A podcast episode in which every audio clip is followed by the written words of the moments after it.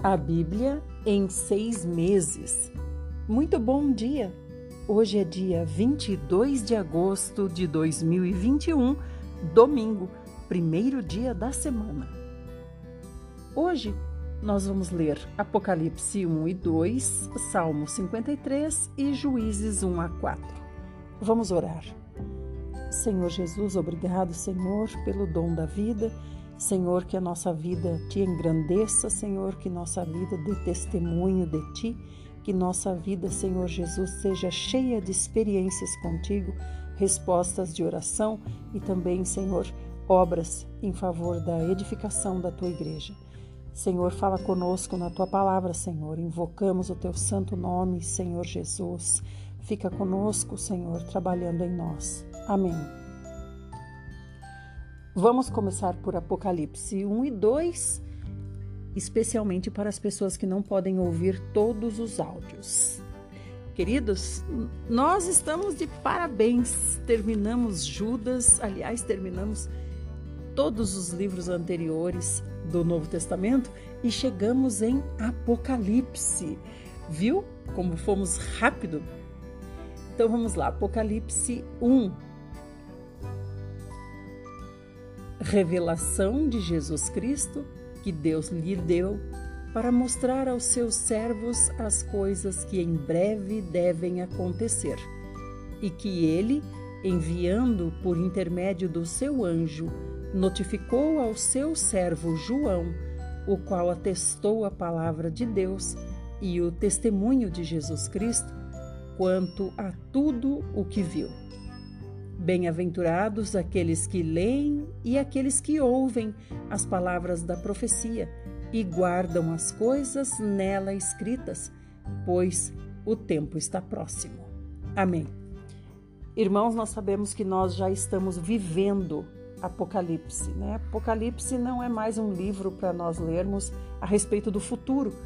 É um livro agora para nós lermos a respeito das coisas que já estão acontecendo porque nós cremos que o Senhor Jesus está voltando, isso todos nós estamos vendo. E aqui, graças ao Senhor, diz uma coisa a respeito de nós: bem-aventurados, ou seja, felizes aqueles que ouvem essas palavras. 4. João, às sete igrejas que se encontram na Ásia, graça e paz a vós outros, da parte daquele que é, que era e que há de vir da parte dos sete espíritos que se acham diante do seu trono e da parte de Jesus Cristo, a fiel testemunha, o primogênito dos mortos e o soberano dos reis da terra. Aquele que nos ama e pelo seu sangue nos libertou dos nossos pecados e nos constituiu reino, sacerdotes para o seu Deus e Pai, a ele a glória, o domínio pelos séculos dos séculos. Amém. Eis que vem com as nuvens, e todo olho o verá, até quantos o traspassaram, e todas as tribos da terra se lamentarão sobre ele, certamente. Amém. Então, aqui, irmãos, ele está dizendo que até aqueles que o crucificaram vão ver quando ele vier com as nuvens. 8. Eu sou o Alfa e Ômega, diz o Senhor Deus, aquele que é, que era e que há de vir, o Todo-Poderoso. Eu, João, irmão vosso e companheiro na tribulação, no reino e na perseverança, em Jesus, achei-me na ilha chamada Pátimos por causa da palavra de Deus e do testemunho de Jesus. Então, aqui João, que é o mesmo que escreveu o Evangelho de João e as epístolas, o discípulo amado do Senhor, que se reclinava ao peito do Senhor. Então, aqui ele está explicando que ele foi preso na ilha de Pátimos, era uma ilha, é, uma ilha presídio, digamos assim, e ele foi preso por quê? Por causa da palavra de Deus e do testemunho de Jesus. Então ele foi preso por causa da perseguição por ele ser cristão. 10. Achei-me em espírito no dia do Senhor e ouvi por detrás de mim grande voz como de trombeta, dizendo: O que vês, escreve em livro e manda às sete igrejas: Éfeso, Esmirna, Pérgamo, Tiatira, Sardes, Filadélfia e Laodiceia. Então, aqui, irmãos, João começa a contar que ele foi achado em espírito, ou seja, ele começou a ter uma visão. 12. Voltei-me para ver quem falava comigo, e voltado, vi sete candeeiros de ouro, e no meio dos candeeiros, um semelhante a filho de homem, com vestes talares e cingido à altura do peito com uma cinta de ouro. Irmãos, aqui quando ele diz semelhante a filho de homem, ele está querendo nos dizer que é o Senhor Jesus. Filho do homem é a maneira como o Senhor Jesus mais gostava de ser chamado, de ser tratado. E quando João descreve que ele tinha vestes talares, queria dizer o quê? Queria dizer que são vestes até o calcanhar, porque talar no, no, latim quer dizer calcanhar, então são vestes que iam até o calcanhar, como a toga do juiz, como a beca que os magistrados usam, é esse tipo de roupa. E aí dizia, diz assim, né? Com uma cinta de ouro, cingido à altura do peito, com uma cinta de ouro. 14. A sua cabeça e cabelos eram brancos como alva lã, como neve, os olhos como chama de fogo, os pés semelhantes ao bronze polido, como que refinado numa fornalha, a voz como voz de muitas águas. Tinha na mão direita sete estrelas, e da boca saía-lhe uma afiada espada de dois gumes. O seu rosto brilhava como o sol na sua força. 17. Quando o vi, caí a seus pés como morto. Porém, ele pôs sobre mim a mão direita, dizendo: Não temas, eu sou o primeiro e o último, e aquele que vive. Estive morto mas eis que estou vivo pelos séculos dos séculos e tenho as chaves da morte e do inferno. Escreve, pois, as coisas que viste e as que são, e as que hão de acontecer depois destas. Quanto ao mistério das sete estrelas que viste na minha mão direita, e aos sete candeeiros de ouro, as sete estrelas são os anjos das sete igrejas e os sete candeeiros são as sete igrejas. Irmãos, quando ele fala aqui candeeiros e sete, faz para nós uma referência ao candeeiro do santuário, não é? Uma alusão ao candeeiro que tinha no santuário. Capítulo 2 Ao anjo da igreja em Éfeso, escreve: estas coisas diz aquele que conserva na mão direita as sete estrelas e que anda no meio dos sete candeeiros de ouro. É, irmãos, aqui uma curiosidade: quando ele fala assim, os sete candeeiros de ouro, anda no meio dos sete candeeiros, há uma curiosidade. Essas cidades que o Senhor cita, as sete igrejas, elas, ele, elas são citadas no sentido horário e o Senhor diz que ele está no meio. Então, para mim, parece que ele quer dizer que ele está no controle. 2. Conheço as tuas obras, tanto o teu labor como a tua perseverança, e que não podes suportar homens maus, e que puseste à prova os que a si mesmos se declaram apóstolos e não são, e os achaste mentirosos.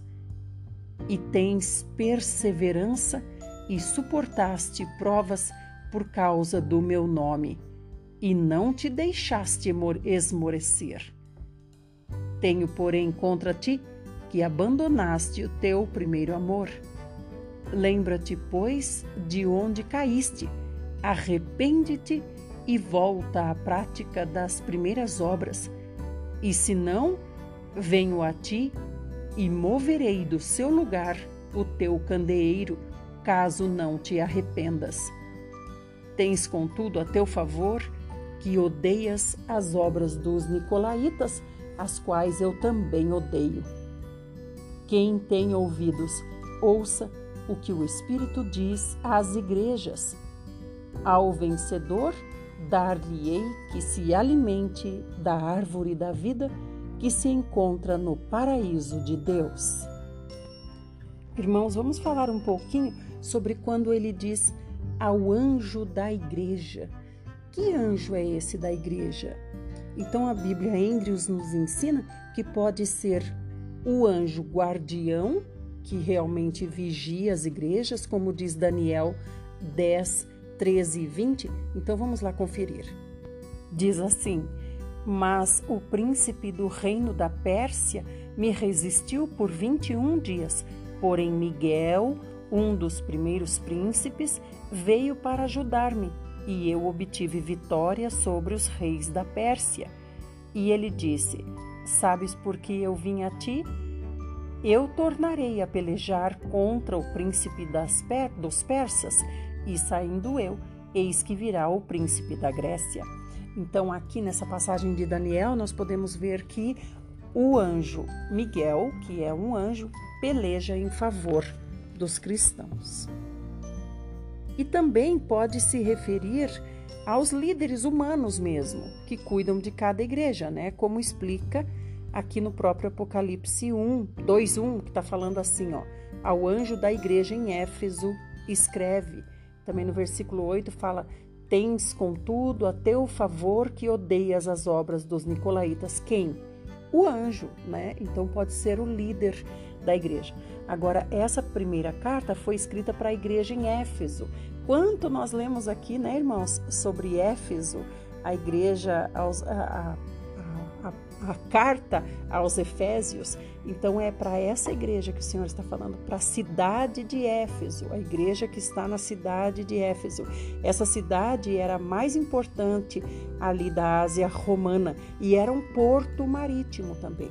Paulo ficou preso ali, preso não, Paulo passou por ali, por, Efe, por Éfeso, e ele ficou ali três anos. Então vamos lá, continuando. Agora nós vamos para a carta à igreja em Esmirna. Uh, só retomando. Então ele elogia que os efésios eles conferiam, né, o que os quem pregava para eles falava eles conferiam essas coisas e eles também é, disciplinavam o que precisava ser disciplinado. Carta à igreja em Esmirna.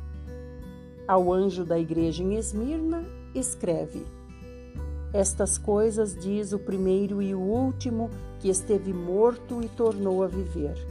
Conheço a tua tribulação, a tua pobreza, mas tu és rico e a blasfêmia dos que a si mesmos se declaram judeus e não são, sendo antes sinagoga de Satanás.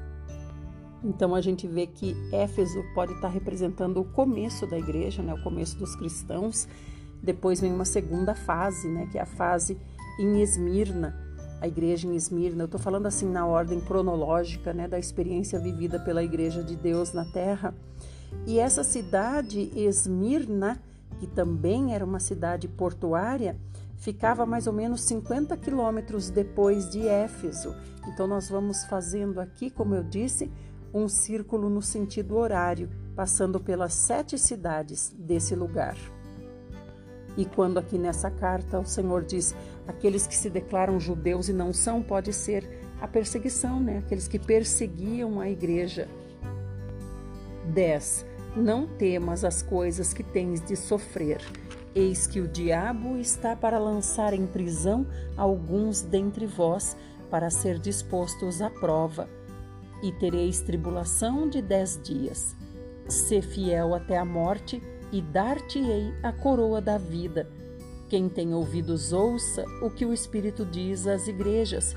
O vencedor de nenhum modo sofrerá dano da segunda morte. Essa segunda morte nós temos aqui em Apocalipse 20, 14. Diz assim: Então a morte e o inferno foram lançados para dentro do lago de fogo. Esta é a segunda morte, o lago de fogo. Então a primeira morte seria a morte aqui, né, da terrena, e depois a morte do Lago de Fogo seria a segunda morte. Vamos para o próximo áudio?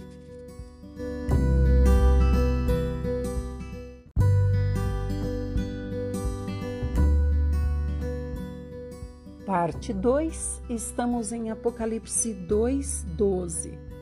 Carta à igreja em Pérgamo. Essa cidade de Pérgamo já ficava 80 quilômetros depois de Esmirna. Então, nós estamos fazendo o círculo, como eu falei. Éfeso, depois a cidade de Esmirna, agora a cidade de Pérgamo. E o Senhor está falando com a igreja que está em cada uma dessas cidades. Que igreja é essa? Os cristãos de cada uma dessas cidades. 12. Ao anjo da igreja em Pérgamo, escreve: estas coisas diz aquele que tem a espada afiada de dois gumes. Conheço o lugar em que habitas, onde está o trono de Satanás, e que conservas o meu nome e não negaste a minha fé. Ainda nos dias de Antipas, minha testemunha, meu fiel, o qual foi morto entre vós, onde Satanás habita. Talvez essa referência aqui uh, que é onde tem o trono que Satanás habita, é porque nessa cidade de Pérgamo tinha essa cidade era famosa porque tinha um altar muito grande a um de, falso deus demônio chamado Zeus. Então, provavelmente seja por isso. 14. Tenho, todavia, contra ti algumas coisas, pois que tens aí os que sustentam a doutrina de Balaão, o qual ensinava a Balaque a armar ciladas diante dos filhos de Israel para comerem coisas sacrificadas aos ídolos e praticarem a prostituição. Nessa parte aqui é importante a gente parar um pouquinho. Então a gente sabe que Balaão, o nome Balaão quer dizer não povo, ou seja, que é contra o povo. Quando diz que Balaão ensinava Balaque, Balaque foi o rei que contratou Balaão para amaldiçoar Israel. Então, ele não foi feliz nisso, né? O Senhor não amaldiçoou Israel, mas nós sabemos que depois, depois desse episódio, depois da guerra, Balaão começou a incitar os homens israelitas a se prostituírem com as mulheres midianitas. Então, ele está falando aqui que ensinava Balaque, o rei, né, a causar esse dano, a prostituição. 15. Outro sim também tu tens os que da mesma forma sustentam a doutrina dos nicolaítas. Agora, nicolaítas quer dizer destruição do povo. 16. Portanto, arrepende-te, e se não, venho a ti sem demora e contra eles pelejarei com a espada da minha boca. Quem tem ouvidos, ouça o que o Espírito diz às igrejas. Ao vencedor, dar-lhe-ei do maná escondido bem como lhe darei uma pedrinha branca, e sobre essa pedrinha escrito um nome novo, o qual ninguém conhece, exceto aquele que o recebe. Quanto a essa pedrinha branca, irmãos, é muito lindo, é emocionante, porque naquele tempo, quando João escreveu é, todas essas coisas, naquele tempo, nesses tempos antigos, o juiz, o juiz terreno, o homem, ele dava uma pedrinha branca para indicar que o réu foi absolvido, que foi concedido perdão para o réu. Agora, se o juiz desse uma pedrinha preta para o réu, para aquele que está sendo julgado, significava que ele era culpado. Então aqui o Senhor está dizendo que dará uma pedrinha branca. Aleluia. Vamos agora para a carta à igreja em Tiatira.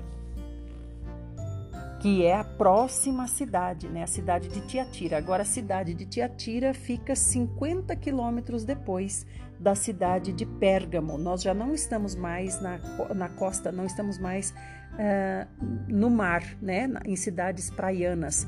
Pérgamo já não é cidade praiana. Agora, Éfeso tem praia, Esmirna tem praia e com Pérgamo nós começamos a subir um morro. Agora nós estamos em Tiatira. 18. Ao anjo da igreja em Tiatira escreve: Estas coisas diz o Filho de Deus, que tem os olhos como chama de fogo e os pés semelhantes ao bronze polido. Conheço as tuas obras, o teu amor, a tua fé, o teu serviço, a tua perseverança e as tuas últimas obras, mais numerosas do que as primeiras. Tenho, porém, contra ti o tolerares que essa mulher Jezabel, sobre a si mesma se declara profetiza, não somente ensine, mas ainda seduza os meus servos a praticarem a prostituição e a comerem coisas sacrificadas aos ídolos. Irmãos, quando ele cita aqui Jezabel, ele não quer dizer que essa igreja, é claro, né, não é no tempo de Jezabel. Ele está aqui fazendo um, uma, uma demonstração, né? Ele está querendo dizer que aquele povo tolerava a prostituição. Então aqui o Senhor sempre fala a respeito dos falsos deuses demônios também, né? Então a prostituição, a idolatria, também a, o adultério espiritual, né, seguir a outros deuses, mas principalmente a prostituição aqui no caso quando ele cita Jezabel. 21. Dei-lhe tempo para que se arrependesse. Ela, todavia, não quer arrepender-se da sua prostituição. Ela quem? A igreja. Eis que a prostro de cama bem como em grande tribulação os que com ela adulteram, caso não se arrependam das obras que ela incita. Matarei os seus filhos e todas as igrejas conhecerão que eu sou aquele que sonda mentes e corações e vos darei a cada um segundo as vossas obras. Aqui os filhos que ele diz que vai matar é no caso os filhos espirituais, né, que praticam esses atos que ele citou de Jezabel. 24. Digo, todavia, a vós outros, os demais de Tiatira, a tantos quantos não têm essa doutrina e que não conheceram, como eles dizem, as coisas profundas de Satanás. Outra carga não jogarei sobre vós, tão somente conservai o que tendes até que eu venha. Ao vencedor que guardar até ao fim as minhas obras, eu lhe darei autoridade sobre as nações, e com cetro de ferro as regerá e as reduzirá a pedaços, como se fossem objetos de barro. Assim como também eu recebi de meu Pai, dar-lhe-ei ainda a estrela da manhã. A estrela da manhã nós sabemos que é o próprio Senhor Jesus. 29. Quem tem ouvidos, ouça o que o Espírito diz às igrejas. Quando o Senhor diz assim, sempre no final, quem tem ouvidos, ouça. Eu entendo no meu coração que ele está dizendo: aquele que é espiritual, aquele que é meu filho, ouça o que eu, as coisas espirituais que estou dizendo. Porque aquele que não é espiritual não vai entender nada, não é mesmo? 7. Agora nós vamos para a igreja em Filadélfia. Carta à igreja em Filadélfia. Filadélfia que significa amor fraternal, ficava 40 quilômetros depois de Sardes. Então, nós estamos fazendo um círculo entre as cidades no sentido horário. Por isso que os irmãos dizem que também quer dizer a, a experiência vivida pela Igreja do Senhor Jesus na Terra, né? No sentido cronológico. Primeiro, a igreja que passou pela perseguição, e assim vai conforme as experiências que cada igreja teve. 7. Ao anjo da igreja em Filadélfia, escreve: Estas coisas diz o Santo, o verdadeiro, aquele que tem a chave de Davi, que abre e ninguém fechará, e que fecha e ninguém abrirá. Irmãos, perdão, eu pulei o Sardes, né? Então vamos lá, me perdoem. Sardes, capítulo 3. Ao anjo da igreja em Sardes, escreve: Estas coisas diz aquele que tem os sete Espíritos de Deus e as sete estrelas. Conheço as tuas obras, que tens nome de que vives e estás morto. Então vamos saber Sardes. Sardes ficava a 50 quilômetros depois de Tiatira. Era uma acrópole e ficava no topo da montanha. Então nós estamos agora indo para as montanhas, né? 2. Sê vigilante e consolida o resto que estava para morrer, porque não tenho achado íntegras as tuas obras na presença do meu Deus. Lembra-te, pois, do que tens recebido e ouvido, guarda-o e arrepende-te. Porquanto, se não vigiares, virei como ladrão e não conhecerás de modo algum em que hora virei contra ti. 4. Tens, contudo, em Sardes umas poucas pessoas que não contaminaram as suas vestiduras e andarão de branco junto comigo, pois são dignas. O vencedor será assim vestido de vestiduras brancas, e de modo nenhum apagarei o seu nome do livro da vida. Pelo contrário, confessarei o seu nome diante de meu Pai e diante dos seus anjos. Quem tem ouvidos, ouça o que o Espírito diz às igrejas. Agora sim, chegamos à carta a Filadélfia. 7. Ao anjo da igreja em Filadélfia escreve: Estas coisas diz o santo, o verdadeiro, aquele que tem a chave de Davi, que abre ninguém fechará, e que fecha e ninguém abrirá. Conheço as tuas obras, Eis que tenho posto diante de ti uma porta aberta, a qual ninguém pode fechar, que tens pouca força, entretanto guardaste a minha palavra e não negaste o meu nome. Eis que farei alguns dos que são da sinagoga de Satanás, desses que a si mesmos se declaram judeus e não são, mas mentem, eis que os farei vir e prostrar-se aos teus pés e conhecer que eu te amei. Então, esses falsos judeus aqui são os oponentes da igreja, né? aqueles que perseguiam a igreja. 10.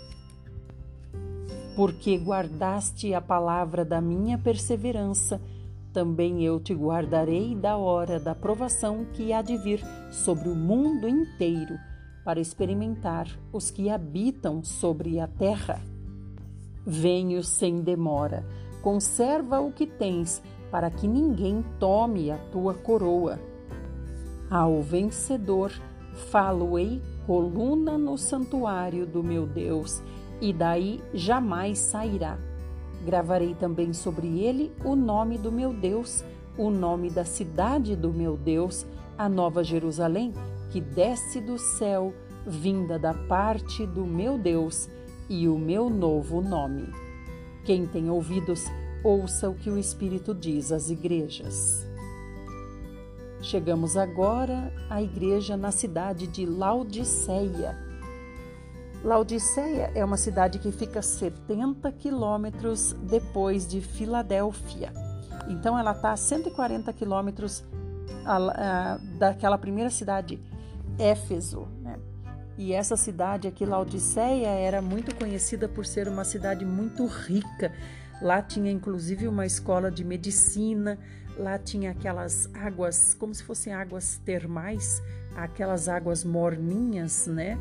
Então, o que também representa a condição da igreja, né? Morna, por causa. É, o Senhor vai fazer alusão por causa disso, né? Então vamos lá. 14. Ao anjo da igreja em Laodiceia, escreve: Estas coisas diz o Amém, a testemunha fiel e verdadeira, o princípio da criação de Deus. Aqui, que lindo, aqui o Senhor diz que Ele é o Amém. O Senhor Jesus é o Amém. 15. Porque é só através dele que tudo é possível, né? Ele é o Amém. 15. Conheço as tuas obras, que nem és frio nem quente quem dera fosses frio ou quente. Assim, porque és morno e nem és quente nem frio, estou a ponto de vomitar-te da minha boca. Pois dizes: Estou rico e abastado e não preciso de coisa alguma. E nem sabes que tu és infeliz, sim, miserável, pobre, cego e nu.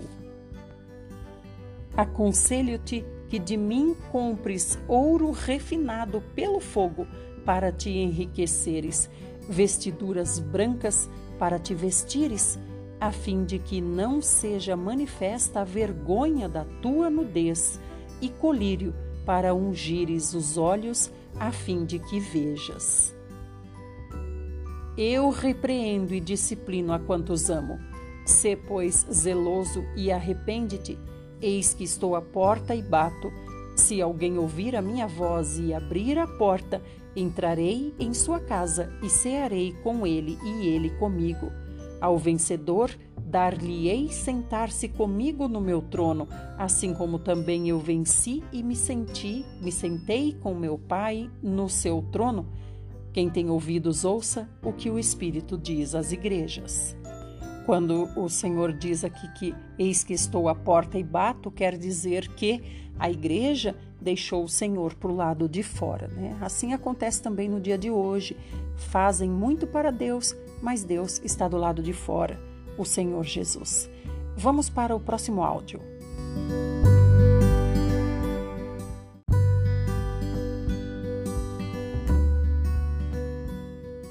Parte 3. Agora nós vamos para o Salmo. Eu me empolguei em Apocalipse nós fomos do 1 até o 3. Então agora nós vamos para o Salmo. Hoje, Salmo 53. É um salmo que Davi escreveu e fala assim: Diz o insensato no seu coração: Não há Deus. Corrompem-se e praticam iniquidade, já não há quem faça o bem. Do céu olha Deus para os filhos dos homens, para ver se há quem entenda se há quem busque a Deus. Todos se extraviaram e juntamente se corromperam. Não há quem faça o bem, não há nenhum sequer. Acaso não entendem os obreiros da iniquidade? Esses que devoram o meu povo como quem come pão? Eles não invocam a Deus, tomam-se de grande pavor, onde não há a quem temer porque Deus dispersa os ossos daquele que te sitia. Tu os envergonhas, porque Deus os rejeita. Quem me dera que de Sião viesse já o livramento de Israel, quando Deus restaurar a sorte do seu povo, então exultará Jacó e Israel se alegrará. Vamos para o Velho Testamento? Hoje começaremos o livro de Juízes. Ontem foi muito emocionante, nós estamos de parabéns, concluímos mais um livro, o livro de Josué, mas foi muito emocionante porque Josué se foi. Agora nós vamos começar o livro de Juízes. Eu, sinceramente, me senti muito órfão ontem com a partida de Josué. Vamos lá. Juízes 1. Depois da morte de Josué, os filhos de Israel consultaram o Senhor, dizendo: Quem dentre nós primeiro subirá aos cananeus para pelejar contra eles? Então a gente vê aqui quem é que consultou o Senhor? O próprio povo. Eles estavam sem líder. 2. Respondeu o Senhor: Judá subirá, eis que nas suas mãos entreguei a terra. Disse, pois, Judá a Simeão, seu irmão: Sobe comigo a herança que me caiu por sorte e pelejemos contra os cananeus, e também eu subirei contigo a tua que te caiu por sorte. E Simeão partiu com ele. Subiu Judá, e o Senhor lhe entregou nas mãos os cananeus e os ferezeus, e feriram deles em Bezeque dez mil homens. Em Bezeque encontraram Adoni Bezeque e pelejaram contra ele e feriram aos cananeus e aos ferezeus. Adoni-Bezeque, porém, fugiu, mas o perseguiram e, prendendo-o, lhe cortaram os polegares das mãos e dos pés. Então disse Adoni Bezeque: setenta reis a quem haviam sido cortados os polegares das mãos e dos pés apanhavam migalhas debaixo da minha mesa. Assim como eu fiz, assim Deus me pagou. E o levaram a Jerusalém e morreu ali. Então, queridos, aqui na Bíblia Andrews tem uma explicação assim: como é que o povo consultava o Senhor então? Eles consultavam através das pedras Urim e Tumim você lembra que nós vimos isso que o Senhor colocou na, nas estolas, na estola sacerdotal, né? O Senhor colocou duas pedrinhas, o urim e o tumim. Então eles consultavam o Senhor e tiravam a pedra. Uma pedra queria dizer sim, a outra pedra queria dizer não. Nesse livro de Juízes aqui, irmãos, a gente vê que o Senhor não preparou um líder para substituir Josué, porque o Senhor queria que o povo tivesse experiência do próprio Senhor ser o líder deles, do próprio Senhor ser o rei deles, né? Então ele, o Senhor queria que o povo se voltasse diretamente para Deus, sem ver Deus, sem consultar Deus através de outro homem, mas que eles se dirigissem é, diretamente a Deus, né? E aqui a gente vê também que não tinha liderança militar, né? Não tinha um, um, líder dos exércitos, de todo do exército de Israel, digamos, todo o exército, né? Tanto é que o Senhor disse é, sim para a pergunta é, quanto a qual tribo subiria, né? Então Judá era para subir, mas Judá chamou Simeão para ajudar e o Senhor não se opôs a isso, né? Vamos lá, oito. Os filhos de Judá pelejaram contra Jerusalém e tomando-a, passaram-na a fio de espada, pondo fogo à cidade. Depois os filhos de Judá desceram a pelejar contra os cananeus que habitavam nas montanhas no Negueb e nas planícies. Partiu Judá contra os cananeus que habitavam em Hebron, cujo nome outrora era Kiriat Arba, e Judá feriu a Cesai, a Imã e a Talmai, que são os reis daqueles lugares, né? 11. Dali partiu contra os moradores de Debir e era dantes o nome de Debir Kiriat Sefer. Disse Caleb: A quem derrotar Kiriat Sefer e a tomar, darei minha filha Axa por mulher. Tomou-a, pois, Otiniel, filho de Kenaz, o irmão de Caleb, mais novo do que ele, e Caleb lhe deu sua filha Axa por mulher. Esta quando se foi a ele, insistiu com ele para que pedisse um campo ao pai dela, e ela apeou do jumento. Então Caleb lhe perguntou: Que desejas? Respondeu ela: Dá-me um presente, deste-me terra seca, dá-me também fontes de água. Então Caleb lhe deu as fontes superiores e as fontes inferiores. Os filhos do Queneu, sogro de Moisés, subiram com os filhos de Judá da cidade das palmeiras ao deserto de Judá, que está ao sul de Arade. Foram e habitaram com este povo. Foi-se, pois, Judá com Simeão, seu irmão, e feriram aos cananeus que habitavam em Zefate e totalmente a destruíram. Por isso lhe chamaram Orma. Tomou ainda Judá a Gaza, a Asquelon e a Ecrom com os seus respectivos territórios. Esteve o Senhor com Judá, e este despovoou as montanhas, porém não expulsou os moradores do vale, porquanto tinham carros de ferro. E como Moisés o dissera, deram Hebron a Caleb, e este expulsou dali os três filhos de Anak. Porém, os filhos de Benjamim não expulsaram os jebuseus que habitavam em Jerusalém, antes os jebuseus habitam com os filhos de Benjamim em, Jura, em Jerusalém até o dia de hoje. Subiu também a casa de José contra Betel, e o Senhor era com eles. A casa de José enviou homens a espiar Betel, cujo nome dantes era Luz. Irmãos, casa de José, nós sabemos que são as tribos Manassés e Efraim, né? Sendo que Manassés está dividida. Metade de Manassés ficou antes do Jordão e a outra metade está aqui agora. 24. Vendo os espias um homem que saía da cidade, lhe disseram: mostra-nos a entrada da cidade e usaremos de misericórdia para contigo. Mostrando-lhes ele a entrada da cidade, feriram a cidade a fio de espada. Porém, aquele homem e a toda a sua família deixaram ir. Então se foi ele à terra dos heteus e edificou uma cidade e lhe chamou Luz. Este é o seu nome até o dia de hoje. O homem que pouparam, né? 27. Manassés não expulsou os habitantes de Bet-Seã, nem os de Taanac, nem os de Dor, nem os de Ibleão, nem os de Megido, todas com suas respectivas aldeias, pelo que os cananeus lograram permanecer na mesma terra. Quando, porém, Israel se tornou mais forte, sujeitou os cananeus a trabalhos forçados e não os expulsou de todo. Então, quando diz aqui quando eles, quando Israel se tornou mais forte, quer dizer o tempo está passando, né? 29. Efraim não expulsou os cananeus habitantes de Gezer, antes continuaram com ele em Gezer. Zebulon não expulsou os habitantes de Quitron, nem os de Naalol, porém os cananeus continuaram com ele, sujeitos a trabalhos forçados.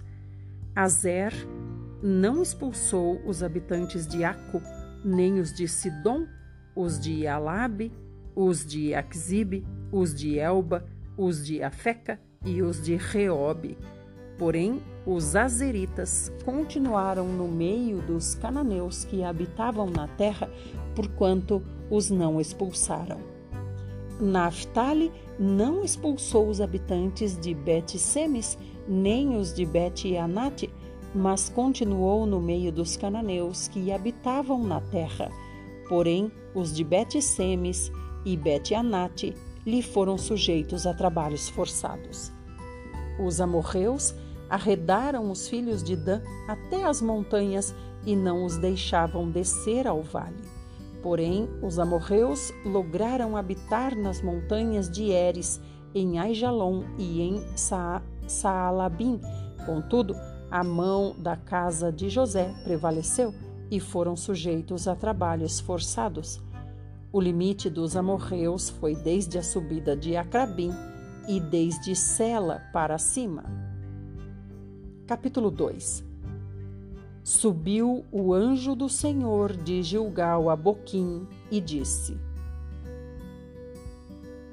Do Egito vos fiz subir e vos trouxe à terra que sob juramento havia prometido a vossos pais. Eu disse: Nunca invalidarei a minha aliança convosco. Vós, porém, não fareis aliança com os moradores desta terra, antes derribareis os seus altares. Contudo, não obedecestes à minha voz. Que é isso que fizestes? Pelo que também eu disse: Não os expulsarei de diante de vós. Antes, vos serão por adversários e os seus deuses vos serão laços. Sucedeu que, falando o anjo do Senhor estas palavras a todos os filhos de Israel, levantou o povo a sua voz e chorou. Daí chamaram a esse lugar Boquim e sacrificaram ali ao Senhor. 6. Havendo Josué despedido o povo, foram-se os filhos de Israel, cada um a sua herança, para possuírem a terra. Serviu o povo ao Senhor todos os dias de Josué e todos os dias dos anciãos que ainda sobreviveram por muito tempo depois de Josué e que viram todas as grandes obras feitas pelo Senhor a Israel. Faleceu Josué, filho de Num, servo do Senhor, com a idade de 110 anos, sepultaram-no no limite da sua herança, em Timnat-Eres, na região montanhosa de Efraim, ao norte do Monte Gaás. Foi também congregada a seus pais toda aquela geração, e a outra geração após eles se levantou, que não conhecia o Senhor, nem tampouco as obras que fizera Israel. Então aqui o Senhor está nos explicando que Josué já tinha morrido, né? E depois, depois de Josué ainda ficaram os anciãos, muitos anciãos, né? Então, esses anciãos conheciam todas as leis, conheciam tudo, mas depois também esses anciãos morreram, esses anciãos se foram. E olha aqui o que fala: aí se levantou uma geração que não conhecia o Senhor e não conhecia também o que o Senhor tinha feito a Israel, que é o que? Tirar do Egito, fazer entrar em Canaã e tudo isso. 11. Então fizeram os filhos de Israel o que era mal perante o Senhor, pois serviram aos Baalins. Eles não conheciam o Senhor, mas é importante dizer que eles conheciam a, as histórias, né? Tudo que ficou escrito, Moisés deixou tudo escrito, Moisés deixou aquela música, Moisés deixou muitas recomendações. Então, com certeza, os pais passaram para os filhos, passaram para essa nova geração aqui. Mas essa nova geração não seguiu o Senhor. 12. Deixaram o Senhor, Deus de seus pais, que os tirara da terra do Egito, e foram-se após outros deuses, dentre os deuses das gentes que havia ao redor deles, e os adoraram e provocaram o Senhor a ira, porquanto deixaram o Senhor e serviram a Baal e a Astarote. Irmãos, aqui nós já percebemos Israel deixando de fazer o seu lado da aliança, né? A aliança tem dois lados, né? Então, o lado do Senhor, que é fiel, e o lado de Israel, que está sendo infiel aqui, não está cumprindo o seu lado e já está servindo a outros, é, ou melhor, já está servindo a dois falsos deuses, demônios, que é Baal e Astarote. Baal era tido como deus da chuva e Astarote, na verdade, é uma deusa que era tida como deusa da fertilidade. Vamos agora para o próximo áudio.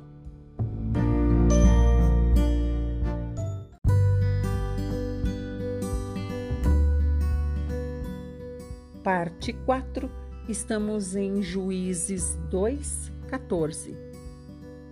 Pelo que a ira do Senhor se acendeu contra Israel e os deu na mão dos espoliadores, que os pilharam e os entregou na mão dos seus inimigos ao redor, e não mais puderam resistir a eles.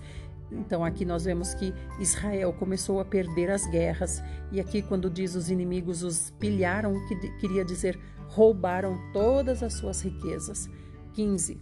Por onde quer que ele por onde quer que saíam, a mão do Senhor era contra eles para seu mal, como o Senhor lhes dissera e jurara, e estavam em grande aperto suscitou o Senhor juízes que os livraram da mão dos que os pilharam. Contudo, não obedeceram aos seus juízes, antes se prostituíram após outros deuses e os adoraram. Depressa se desviaram do caminho por onde andaram seus pais, na obediência dos mandamentos do Senhor, e não fizeram como eles. Quando o Senhor lhes suscitava juízes, o Senhor era com o juiz e os livrava da mão dos seus inimigos. Todos os dias daquele juiz, porquanto o Senhor se compadecia deles ante os seus gemidos por causa dos que os apertavam e oprimiam. Sucedia, porém, que, falecendo o juiz, reincidiam e se tornavam piores do que seus pais, seguindo após outros deuses, servindo-os e adorando-os eles. Nada deixavam das suas obras, nem da obstinação dos seus caminhos. Pelo que a ira do Senhor se acendeu contra Israel e disse: Porquanto este povo transgrediu a minha aliança que eu ordenara a seus pais e não deu ouvidos à minha voz, também eu não expulsarei mais de diante dele nenhuma das nações que Josué deixou quando morreu, para por elas pôr Israel à prova, se guardará ou não o caminho do Senhor como seus pais o guardaram. Assim, o Senhor deixou ficar aquelas nações e não as expulsou logo, nem as entregou na mão de Josué. Então o Senhor permitiu que ficassem alguns povos justamente para servirem agora aqui como ferramenta para o Senhor testar Israel, né? Não para o Senhor testar, porque o Senhor já conhecia como, como era Israel, mas para o próprio Israel reconhecer que precisava do Senhor através dessas provas, né? Então aqui a gente está vendo que o Senhor levantava juízes, o Senhor levantava um juiz, né, para julgar, para a, aconselhar, para colocar Israel de novo na linha, mas quando morria o juiz, imediatamente eles se voltavam novamente para os falsos deuses. Capítulo 3 São estas as nações que o Senhor deixou para por elas provar a Israel, isto é, provar quantos em Israel não sabiam de todas as guerras de Canaã.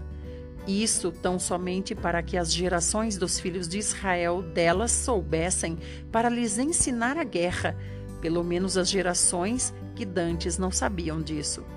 Cinco príncipes dos filisteus e todos os cananeus e sidônios e heveus que habitavam as montanhas do Líbano, desde o monte de Baal-Hermon até a entrada de Amate, estes ficaram para por eles o Senhor pôr Israel à prova, para saber se dariam ouvidos aos mandamentos que havia ordenado a seus pais por intermédio de Moisés.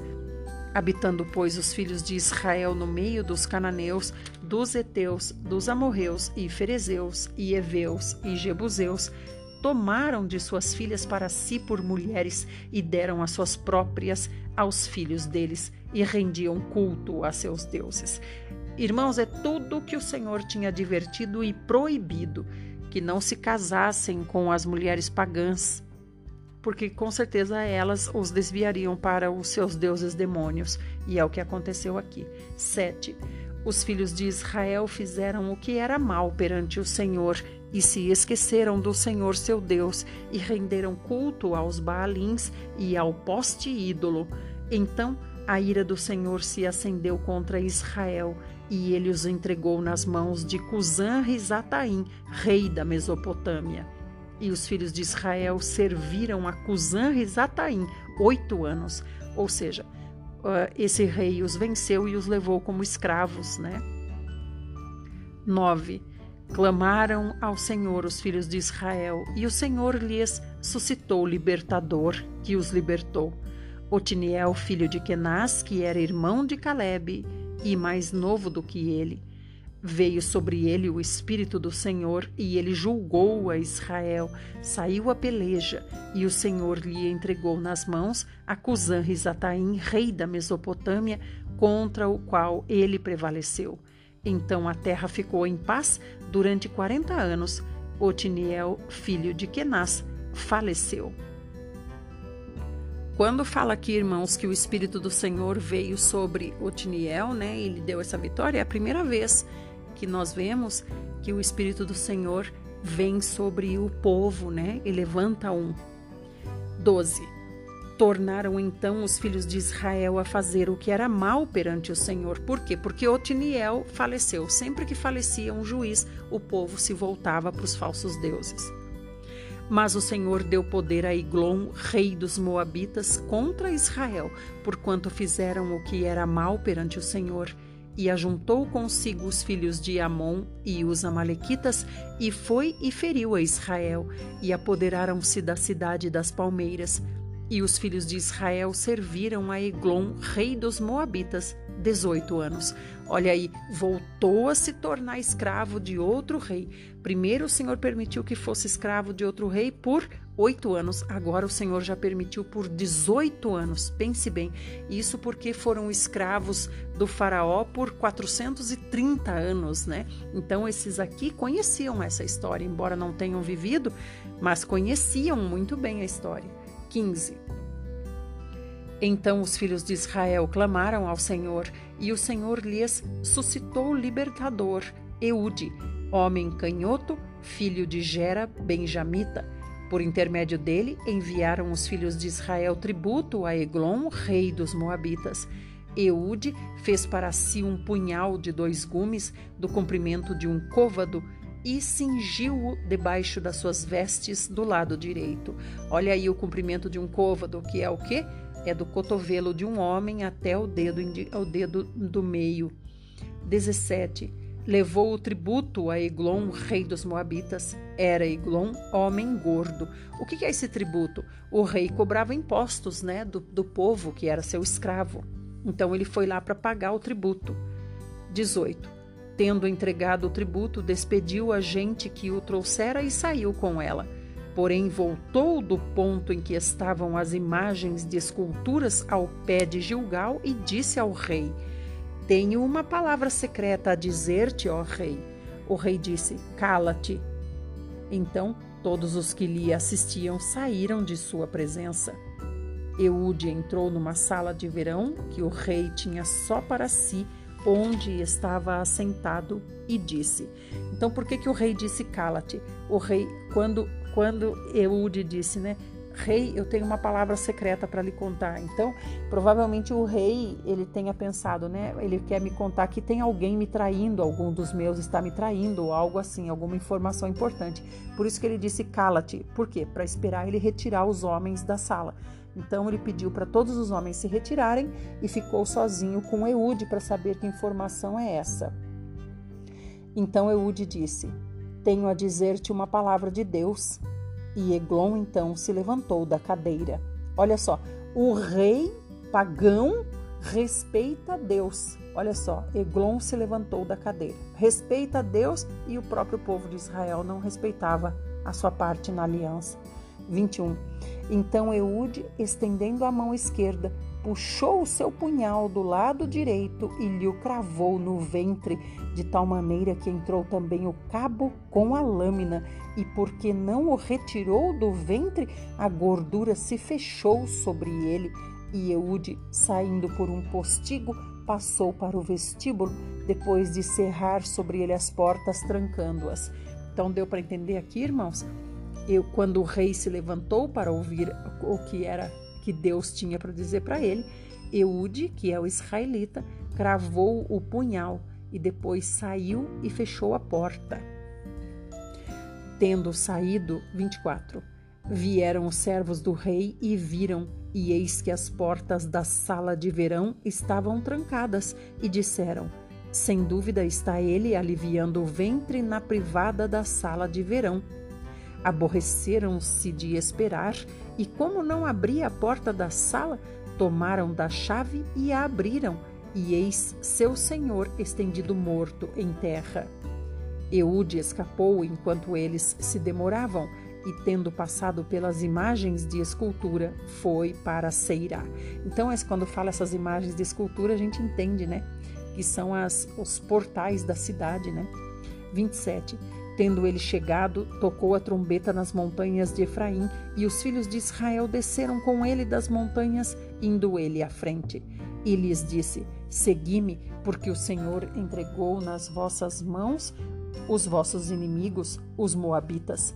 E desceram após ele e tomaram os vaus do Jordão contra os Moabitas, e a nenhum deles deixaram passar.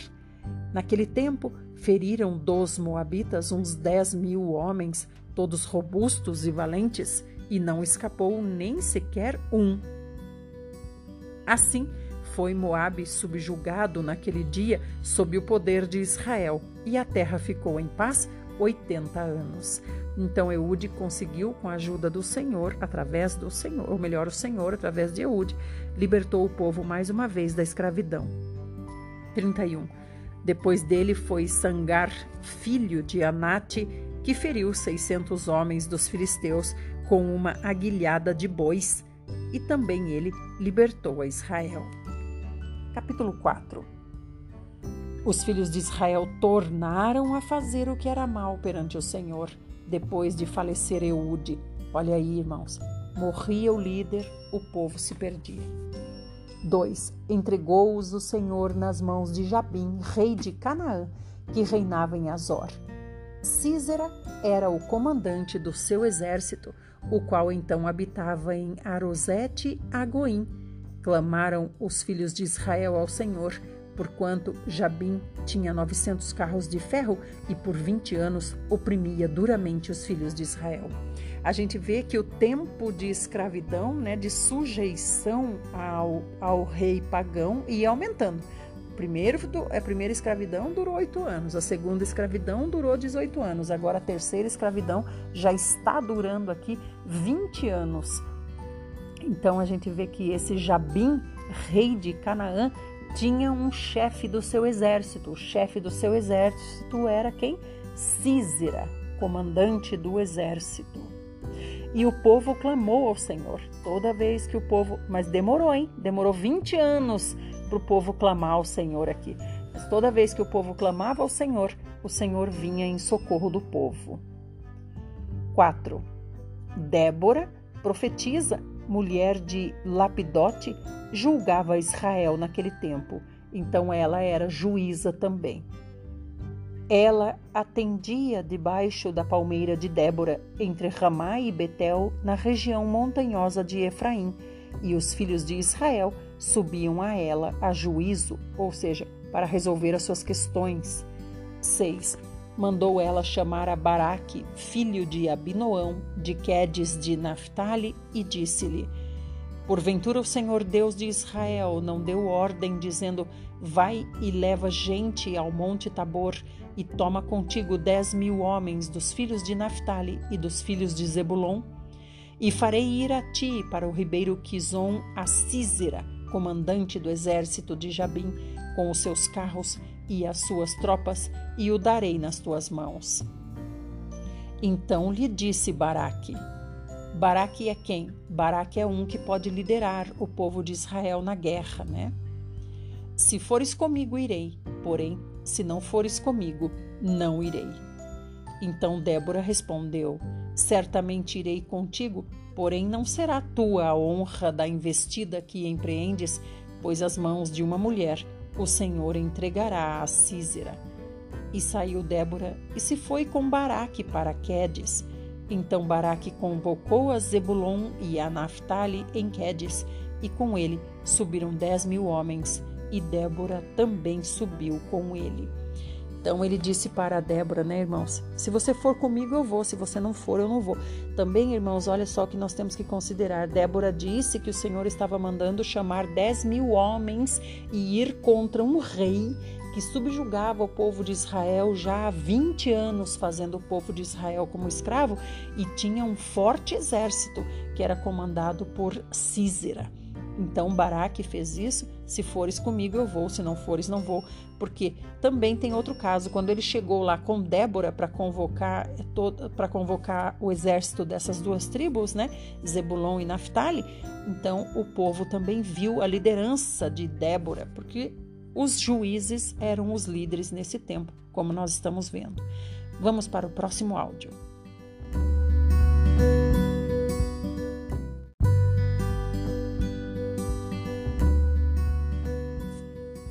Parte 5, estamos em Juízes 4:11. Ora, Eber, queneu, se tinha apartado dos queneus, dos filhos de Obabe, sogro de Moisés, e havia armado as suas tendas até ao carvalho de Zaananim, que está junto a Quedes. Anunciaram a Císera que Baraque, filho de Abinoão, tinha subido ao monte Tabor. Císera é quem, irmãos? Císera é o comandante do exército do rei que e faz escravo o povo de Israel há 20 anos. Esse rei se chama Jabim, é o rei de Canaã. 13. Císera convocou todos os seus carros, 900 carros de ferro e todo o povo que estava com ele, de Arosete a Goim para o ribeiro Quizon. Então disse Débora a Baraque: Dispõe-te, porque este é o dia em que o Senhor entregou a Císera nas tuas mãos. Porventura o Senhor não saiu adiante de ti? Baraque, pois, desceu do monte Tabor e dez mil homens após ele. E o Senhor derrotou a Císera e todos os seus carros e a todo o seu exército a fio de espada diante de Baraque. E Císera saltou do carro e fugiu a pé. Mas Baraque perseguiu os carros e os exércitos até Arosete e Agoim, e todo o exército de Císera caiu a fio de espada, sem escapar nem sequer um.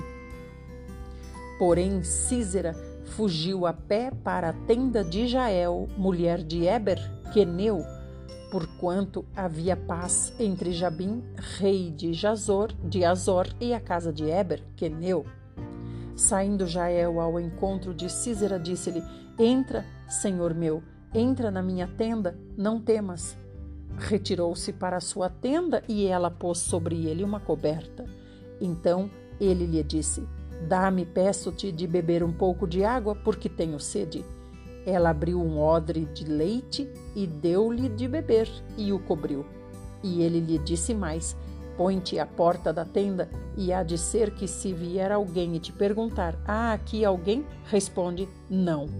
Então Jael, mulher de Eber, tomou uma estaca da tenda e lançou mão de um martelo e foi-se mansamente a ele e lhe cravou a estaca na fonte, de sorte que penetrou na terra, estando ele em profundo sono e muito exausto, e assim morreu. E eis que, perseguindo Baraque a Císera, Jael lhe saiu ao encontro e lhe disse: Vem e mostrar-te-ei o homem que procuras. Ele a seguiu, e eis que Císera jazia morto e a estaca na fonte. Assim, Deus, naquele dia, humilhou a Jabim, rei de Canaã, diante dos filhos de Israel. E cada vez mais a mão dos filhos de Israel prevalecia contra Jabim, rei de Canaã, até que o exterminaram. Irmãos, aqui é importante uma coisa que a gente tem um conceito errado na nossa cabeça, né? A gente pensa que foi nas mãos de Débora que o Senhor entregou a, a Císera, né? Mas não foi, foi nas mãos de Jael, que também é uma mulher. Então, quando Débora disse, saiba que o Senhor vai entregar o inimigo nas mãos de uma mulher, que não era Débora, mas Jael, que é essa outra mulher. Agora, Jael não era israelita.